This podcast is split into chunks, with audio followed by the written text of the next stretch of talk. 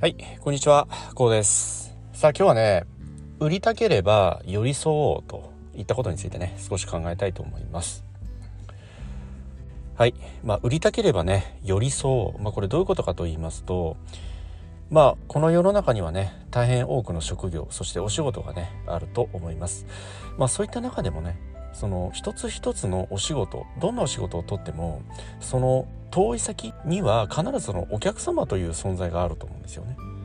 お客様のない仕事って基本的にないと思うんですよね。うん、なのでそのご自身のお仕事ですとかご職業が、まあ、存続しうるためにはそのはるか向こうにいらっしゃるお客様にやはりこう満足していただけなければねそのご自身のお仕事職業というのは存続しえないとも言えるわけなんですよね。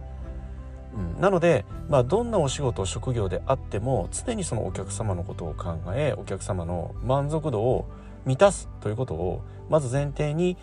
考えたいと、まあ、このように考えているんですよね。うん。まあ、そしてそのお客様を満足させるといったことに、まあ、着目をしますとね、まあ、例えば直接的ないわゆるその販売業の方ですと、まあ、その商品をお勧めすればいいんじゃないんですかと。でまあ、このような考え方もありますし安くね商品を安く提供すればお客様は満足してくれるだろうと。まあ、様々なね、えー、まあ、手法なり考え方がある中でその真にご自身が満足できる状況ってどんな状況でしょうかね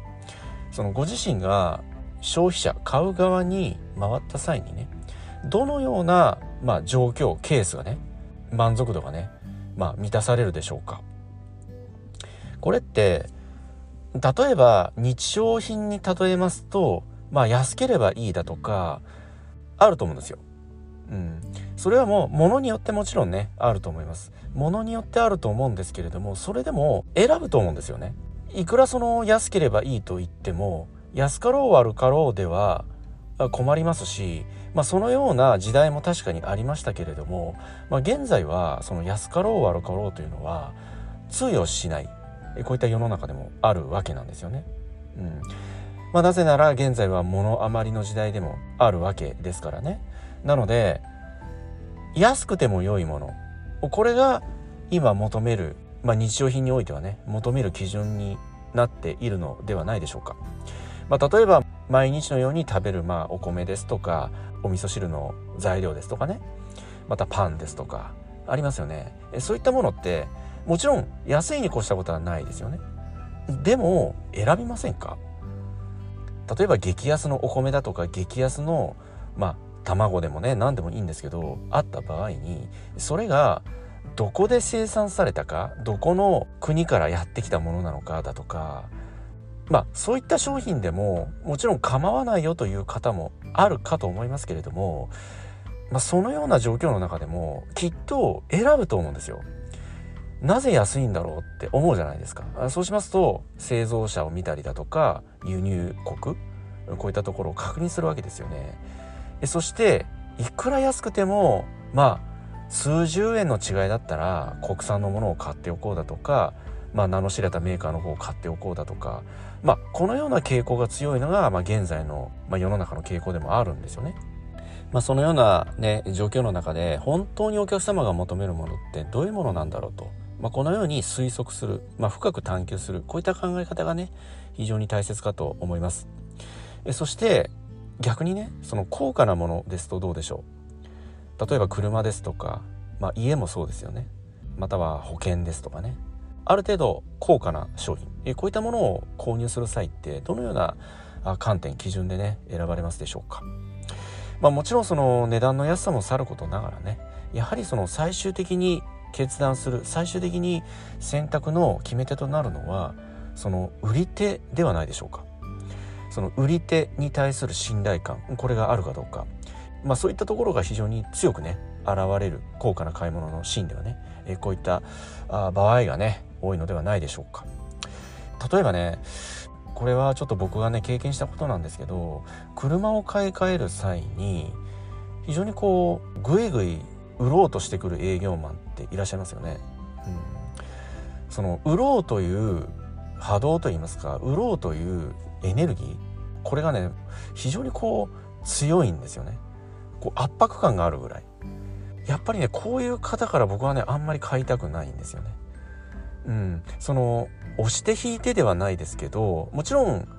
逆にねあまりこうおすすめしてこない営業マンの方もいらっしゃいますけれども、まあ、それはそれでねえちょっとこう気を逃してしまうところがあるかもしれませんけれども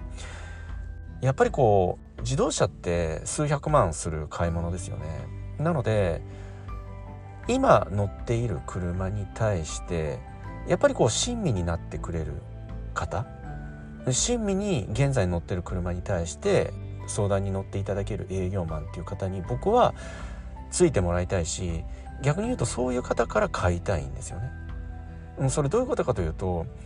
その営業マンにしてみれば新しい車を買っていただいた方が、まあ、ご自身の成績にもつながりますし収入にもつながりますよね。まあ、そういった中である意味ではお金にならない収入にならないその現在お客様が乗っていらっしゃる車に対してさまざまなねアドバイスをすると。また時にはメンテナンスもすると。いったところでまあ一見そのね何のプラスにもならない。時間だけが過ぎていくみたいなね。そのようなケースではあるんですけどそのお客側にとっては自分が乗っている車をメンテしてもらえるアドバイスをくれるというのは非常に嬉しいですしもっと言うとそのアドバイスによってねその新車購入をやめてしまうかもしれないですよね。あ今回はじゃあ買い替えを考えたけれども、まあ、まだまだ乗れそうだからね、まあ、今回はやめておくよといった決断になるかもしれないですよそれはね。でもきっと数ヶ月先数年先に買い替えを考えた際にそのお客様というのはその営業マンのところへ訪ねてくると思うんですよ。なぜなら前回親身に相談に乗ってくれたからですよね。やっぱり自動車という非常に高価な数百万の買い物をするにあたってやっぱりこう不安がつきまとうわけですよ。不安ですし失敗したくない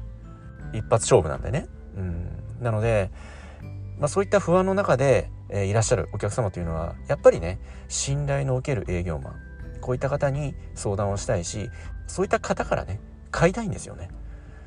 それは買った後もきっとこの営業マンの方は親身にねアドバイス面倒見てくれるだろうと、まあ、このような期待値が非常に高いからですよね。売って終わりという感じはしないじゃないですか。ね販売して売ってしまって終わりという営業マンには感じないですよね。うん、やっぱり高価な買い物であればあるほどその買い手というのは消費者というのはよりその売り手の方売り手に対して吟味をするし売り手に対して信頼を求めるわけなんですよね。うん、それがまあ買い物の基準であってねもちろん、まあ、高価なね代金を支払って手に入れた商品でもありますしできればねやはり末永く愛用したいとも考えますしね、まあ、そういった中で売り手に対する信頼感売り手に対する、えそのようなね安心感信頼感というものを求めるのではないでしょうか。まあそのためにはやはりねその売り手というのは消費者に寄り添う買い手側に寄り添う買い手側に安心してもらうことに徹するといったことがね僕は第一にとても大切な考え方かと、まあ、このようにね考えておりますけれどもねえいかがお考えになられますでしょうか。はい、今日はこの辺りでね、音声の方にしたいと思います。この音声が何らかの気づきや何らかのね、ヒントになれば、えー、大変幸いに思います。ではまた次回の音声でお会いいたしましょう。ありがとうございました。